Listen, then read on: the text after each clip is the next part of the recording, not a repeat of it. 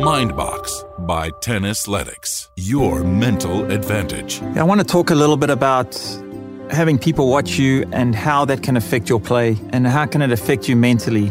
I can tell you a great story of playing Davis Cup for my country. It's an amazing feeling to play a home match. You know, you have your family and your friends and, and you have everyone supporting you and willing you and how you use that energy I give an example. You know, I was playing in my hometown, and you know, I had I had my grandparents there, and, and they'd never watched me play live tennis before, and, and that was powerful because.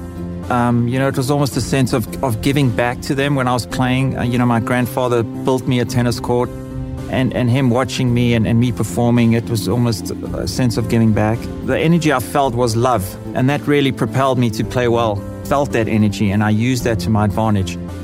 When I played away in Davis Cup, you know, I had some rough rough matches. I remember one time I was playing in Morocco, playing far away in the middle of nowhere, and there was a crowd that had probably never been to a tennis match.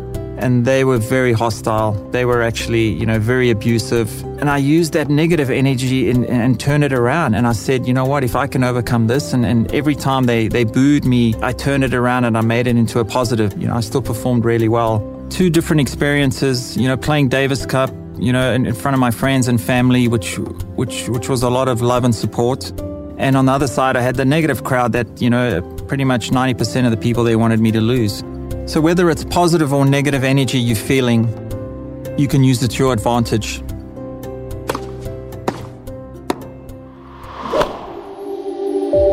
Mindbox by Tennisletics. Your mental advantage.